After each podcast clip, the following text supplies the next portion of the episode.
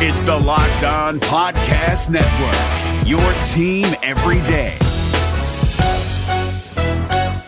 Hey guys, Gronk here, calling a 30 second hair huddle. When it comes to tackling hair loss, Hims has you covered. From clinically proven regrowth treatments to thickening shampoo and conditioner. Just go to forhims.com for a free consultation. Then a licensed medical provider can help you with your game plan. If prescribed, Hims ships directly to your door. Get your hair back in the game with Hims. Try today and get a 90 day money back guarantee at forhims.com. Just go to forhims.com slash NFL. That's forhims.com slash NFL. Restrictions apply. See website for full details and important safety information. You are Locked On Packers, your daily Green Bay Packers podcast, part of the Locked On Podcast Network. Your team every day. R E L A X. Relax. We're going to be okay. It is time. It is time. I feel like we can run the table. I really do. You are Locked On Packers, part of the Locked On Podcast Network, your team every day. I am Peter Bukowski, and I cover the Packers for SB Nation. I cover the NFL around the internet, and you can follow me on Twitter at Peter underscore Bukowski. You can follow the podcast on Twitter at Locked On Packers. You can like us on Facebook. You can subscribe to the podcast on Spotify, on iTunes, on Google Play. Wherever you find podcasts, you will find Locked On Packers, the number one Packers podcast in the state of Wisconsin. And the show for fans who know what happened, they want to know why and how. We have that Ndamukong Suh interview coming tomorrow. I wanted to give us ample time. We've been running these rookie orientations on Monday, and I wanted to give us ample time to, frankly, to promote it because it's it's pretty cool that Ndamukong Suh is going to be on the show, and he's going to be on the show tomorrow. So that is what we're going to do tomorrow. Today, uh, we are going to talk about a specific topic that I think has been percolating over the course of this off season and really into the off season program with OTAs, with mini camps. And that is, you know, I, th- I think it extends beyond the number two receiver, but I, I, that's where the heart of it is. And, you know, we, we talked a couple weeks ago about my views on the receivers and how this depth chart was going to play out and what was going to happen. Equanimeous St. Brown and J'Mon Moore and Jake Kumerow, and where were they going to slot in with Marquez Valdes Scantling and Geronimo Allison? We know where Davante Adams is going to slot in. And so I wanted to start this discussion about Valdes Scantling. And the reason I wanted to do that is because he has been drawing a ton of buzz, a ton of buzz. And and not even in a way that I am generally dubious of when we go through these offseason programs and, and we hear about, oh, player X looks so good and blah, blah, blah. No, no, no. This is more than that. And and and really the reason it's more than that is because we already saw it last year. We saw the flashes. And there were times when Valdes Scantling was open and and Rodgers couldn't get him the ball for whatever reason. You know, Brian Baldinger did a, a really cool breakdown of some some MVS plays. And yeah, he showed the deep shots. And and those are there. And we knew they would be there. This is a guy who is 6'2, 6'3, 210, 215, somewhere in there. We don't know exactly where he's going to check in when he when he gets to training camp, but he's a, a little bit of a slender guy but he can run for 340. Okay, so this is we saw last year. His ability to get down the field is legit. It's real and it's game changing. And he changed games at various points last year. The Packers were not able to take advantage of it consistently, in part because the play action game was kind of a mess, but also in part because Aaron Rodgers was hurt and because the Mike McCarthy offense was a, a mess, and because MVS is a rookie, and because Davante Adams has to get his. The difference this year is that this offense is conducive to guys like MVS with his skill set having big seasons and being, if not focal points, prioritized secondary points in the offense because Davante Adams is going to get 160 targets plus, probably. where do those other targets go? You know, there was a whole discussion in the offseason about, oh, you know, the Packers need this, they need that, they need a receiver, they need free agent pieces, they need a free agent tight end, they need a, you know, whatever. There were a lot of discussions about this. Where do the Packers go to get secondary offense? We know Aaron Rodgers. We know Davante Adams. And I think a good way station for someone knowing football is whether or not they think Aaron Jones is a legit dude. And if they don't, chances are they probably don't know much about the game or they're a Bears fan. That's it. Those are the options. Because Aaron Jones is super legit. He's really, really, really good and has a chance to be, you know, one of the best running backs in the league. And and I truly believe that, and I have believed that really since his rookie season when I when I was like, man, this guy's really good. I mean, he's really good. And and when he got hurt, Jamaal Williams came in and, and gave them some good stuff. He did some interesting things, some good things, but was never anywhere near what Aaron Jones was, you know, from from that Saints game on, especially 2017. He breaks that big run off. He made a couple great runs after that where he made guys miss in the hole, and you're just going, this guy's different. He just runs different. He's he's a special runner. And and I was making the point then that he was the best pure runner on this team. And and that was as someone who really respected and and appreciated the skill set that someone like Ty Montgomery had and felt like he could be a weapon and he could do interesting things and he could be a player on this team and, and an important one. Clearly, I was wrong about that. Uh, and now I think that maybe that would be different if Matt LaFleur were the coach last year and you could have Ty Montgomery with Matt LaFleur. Because when you go back and you look at those LaFleur offenses, and we're going to get to this a little bit later, Dion Lewis was a big part of that passing game. But getting back to Marquez Valdes Scantling, we know that this offense is predicated on those deep shots off play action. Davante Adams is going to get his opportunities to be that player. And I think, you know, I think we overstate the opportunities that someone like MVS is going to get in this offense, in part because Davante Adams is going to get so many touches. I think we're going to see maybe not a rejuvenated Jimmy Graham, but, but Jimmy Graham that is utilized a little bit better and we're going to see the running backs become a bigger part of this offense, and and that is certainly something we're going to get to in just a little bit. Mark Marquez the Scantling, what he did that that that Baldy breakdown that I mentioned earlier in the show. The the key part of this is that he showed last year flashes of a player who can be more than just someone who runs, flies, and bang eights and you know these these shot play throws. He can do more than that. He did it against Darius Slay, for example. He did it in in second reaction situations with Aaron Rodgers, where he made himself available and Rodgers found him and, and contorted his body to make catches along the sidelines. Baldy compared him to Jordy Nelson. Now, I'm not ready to go there yet. You know, the, the, he's got to show a lot more than he did. But I, I sort of mentioned this to Jason Hirschhorn. We were chatting, as we do. And, you know, he he mentioned that, you know, if you go back and you look at what Jordy was 2011,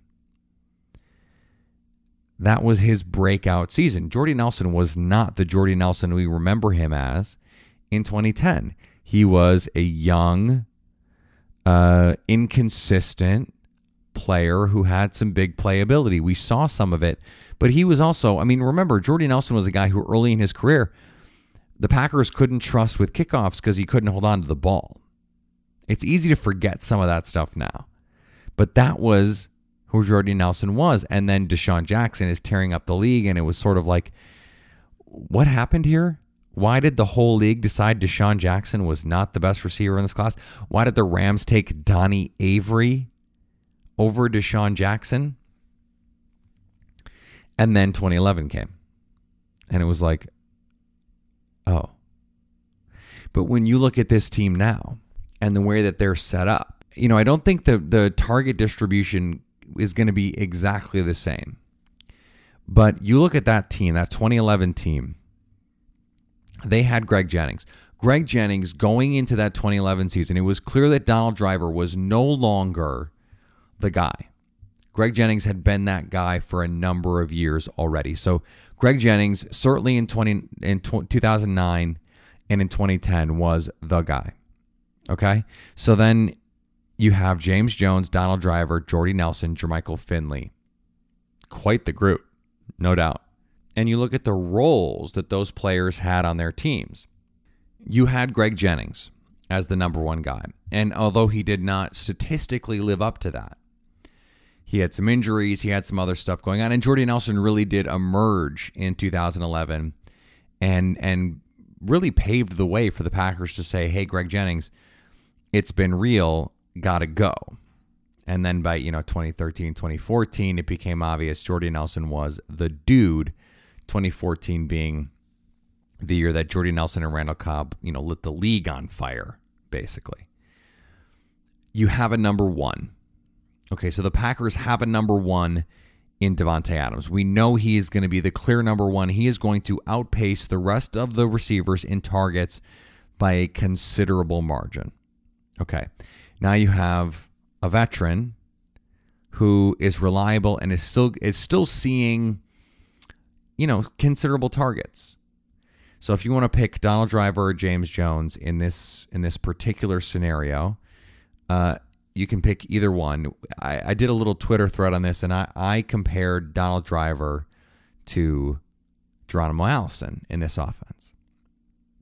A veteran that you just is a, is a possession guy at this point, and you know what he is, and he's going to give you important catches when you need them. It's third and eight, and you need 12 yards, and he gets it for you. I mean, obviously you need nine yards, but he might get you 12. That has value. That's Geronimo Allison. Okay.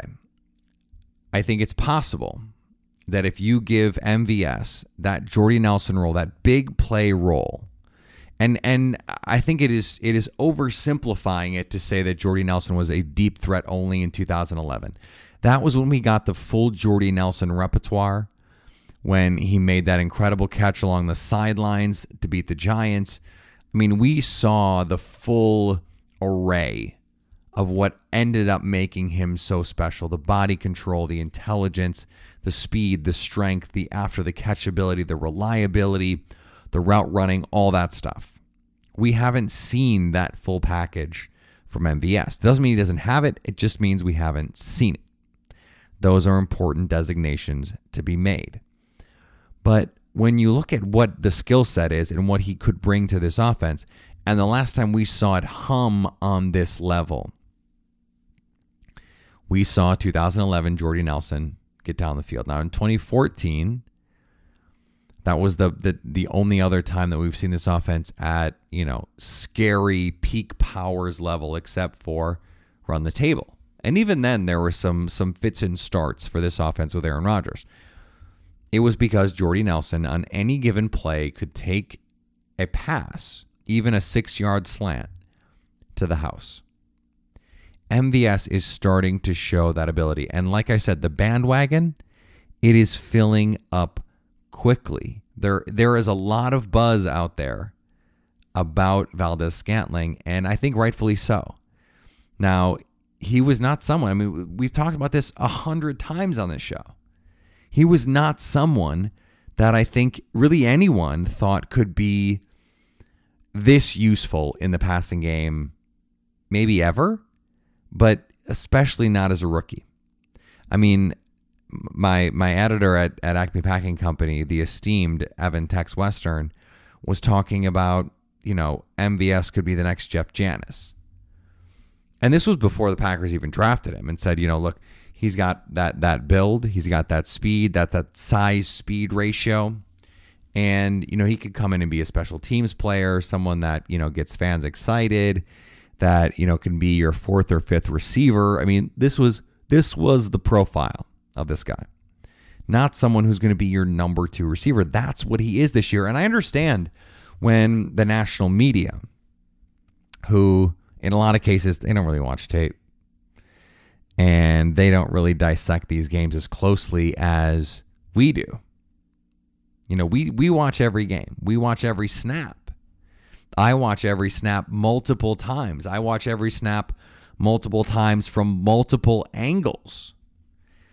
And so I saw what Marquez Valdes Scantling did last year in a way that, you know, plenty of people on the national scale just didn't. And you saw Marquez Valdes Scantling on a level that most national media members and even some other teams that don't that don't, you know, put the effort in didn't see Marquez Valdes Scantling. You saw him in a way that not everyone sees him.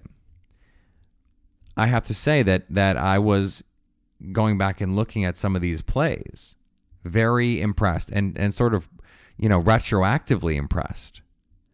But that doesn't mean that that his ascendance is assured.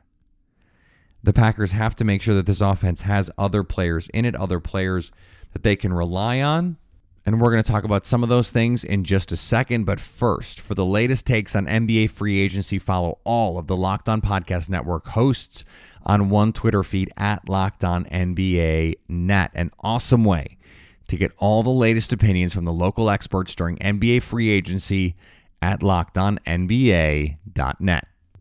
Hey, listen up, FanDuel fantasy players. Your day is about to get 20% better.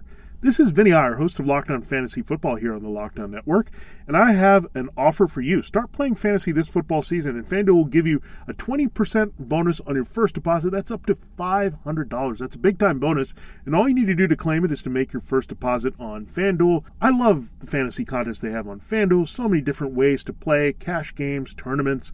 I like to challenge myself there Take my fantasy football knowledge to the next level. Many different types of game formats you can pick from main slate, single game, best ball, snake draft, and you can even play private contests with your friends. There's an awesome slate of games on hand every single week. You can get the players that you don't have in your redraft leagues into your lineup. Try to get that big time return on investment. Every week is a new chance for you to win big at FanDuel, and that's what I love about it. Experience season long wins without the season long waits. Sign up today at fanduel.com slash locked on to claim your bonus and start playing today. That's fanduel.com slash locked on. Age and location restrictions apply. Bonus issued as non withdrawable site credit that expires after 30 days. So when I made this comparison to 2011, I had someone on Twitter say, you know, okay, who's James Jones? And I went back and looked, and the numbers were were actually better than I I remembered them being. Everyone ate in that offense. I mean, there was the famous Sports Illustrated cover. You know, you had Jermichael Finley, you had James Jones, Donald Driver, Greg Jennings, Jordy Nelson, and it was like, oh yeah, Randall Cobb was a rookie, and I was thinking about it and I said, you know, I actually think that when you go back and look, there isn't a one to one analog receiver wise for all these guys. But I think you look at someone like Randall Cobb in 2011. He was an underutilized rookie who showed flashes. Okay. Who is that going to be in 2019. Well, they don't have a receiver like that. Could it be Jace Sternberger? Could he come in and flash in these moments, give him these opportunities? And because there are so many other capable players in this offense, he doesn't get to get featured, but we get a little glimpse. We get to see it. We get to see these little flashes, these fireworks, flash plays, as we call them. Could that happen? Yeah, I think it could. Now, is he going to get enough opportunities to do that? We're going to see. We don't know yet. We haven't really gotten a good read on what Jace Sternberger is going to do in this offense, where he's going to fit, and how many snaps really he's going to get. We just don't know yet. Uh, we we don't have enough time with the pads on to see all of that. Okay. We also have Matt LaFleur saying I want to get the running backs more involved. And this is something he said pretty consistently over the course of the offseason.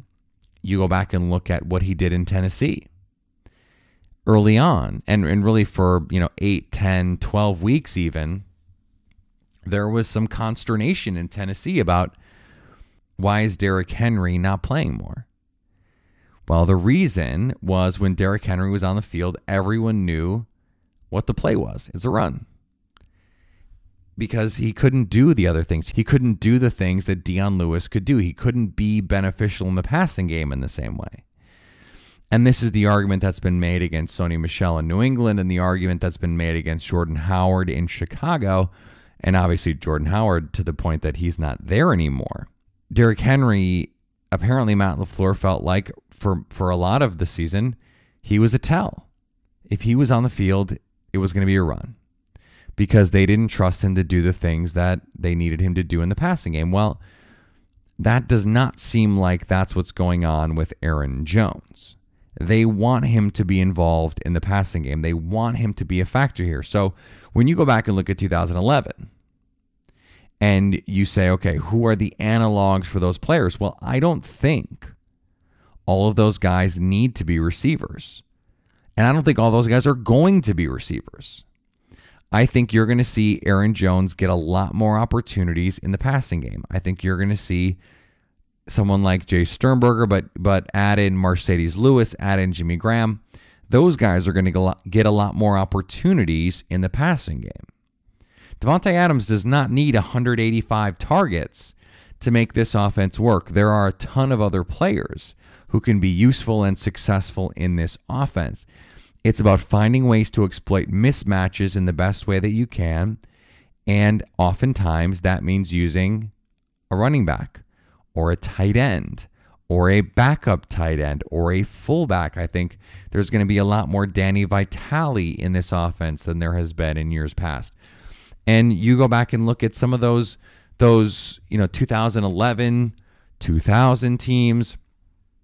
John Kuhn was a big part of the success of what they did running the ball, what they did throwing the ball, what they were able to do creativity wise you know, Mike McCarthy, for all of the criticisms that that we want to level against him, and I think you know plenty of them are fair. Um, you know, maybe not all of them, but plenty of them. John Kuhn was a part of this offense, and Matt LaFleur is gonna is gonna return to the roots of that a little bit. We're gonna see a lot more big personnel. We're gonna see a lot more two and even three tight end sets. We're gonna see a lot of two receiver sets. We're gonna see a lot of two running back sets, whether it's you know, a running back and a fullback or just two running backs. And eh, I welcome that change from a from a creativity standpoint, from an aesthetic standpoint, from a you know, an execution standpoint as someone who has to cover this team every day, I welcome the opportunity to see something so different and it is certainly something that Green Bay has shown they can be successful and I don't think they needed to have added receivers to make this passing offense better because this particular offense with Matt LaFleur is going to feature passes to the running back. Oh my God, imagine that. Passes to the tight end. Oh my God, imagine that. That was not something we were used to seeing with Mike McCarthy. We're going to see those things with Matt LaFleur, and that spreads out the burden with everybody it is not just incumbent upon your receivers to make those plays. It is not just incumbent upon Davante Adams to make those plays. You're going to have more opportunities to get that kind of production from your players in the passing game. And when you look at the teams that are successful offensively and that go far in the playoffs, the Chiefs, they have they have a huge part of their offense dedicated to their tight ends and running backs. The Patriots no one throws more to the tight ends and running backs. The Saints love to throw to their their running backs, especially if they had better tight ends. Let's be honest, they'd throw to them. So the best, if the best offensive minds are doing a thing, the the Eagles love to throw to their tight ends and to their backs. They've got three tight ends they can throw the ball to. They've got multiple running backs they can throw the ball to the best offensive minds in the league understand the value of having base personnel that you can deploy in myriad ways.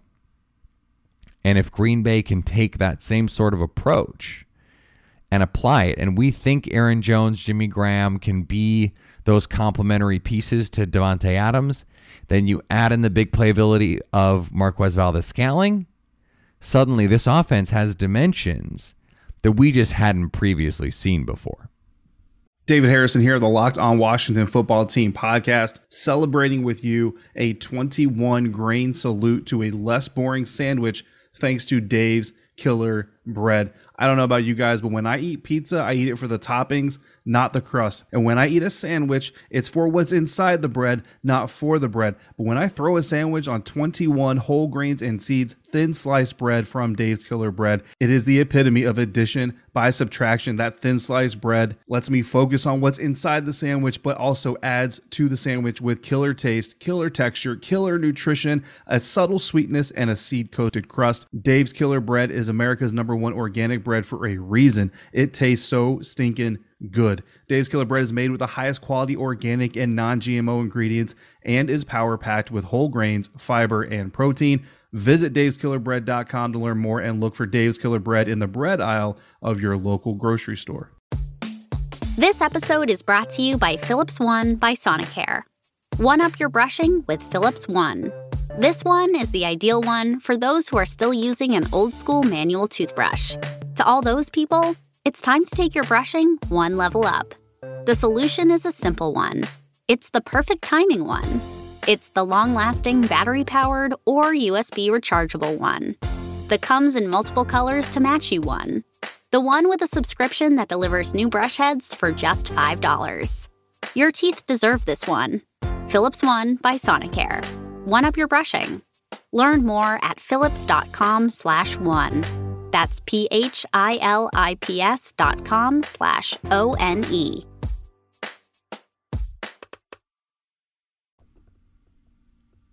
All right, we're going to be back tomorrow with that Ndamukong Suh interview, and that is one you're not going to want to miss. Uh, he is a ginormous human.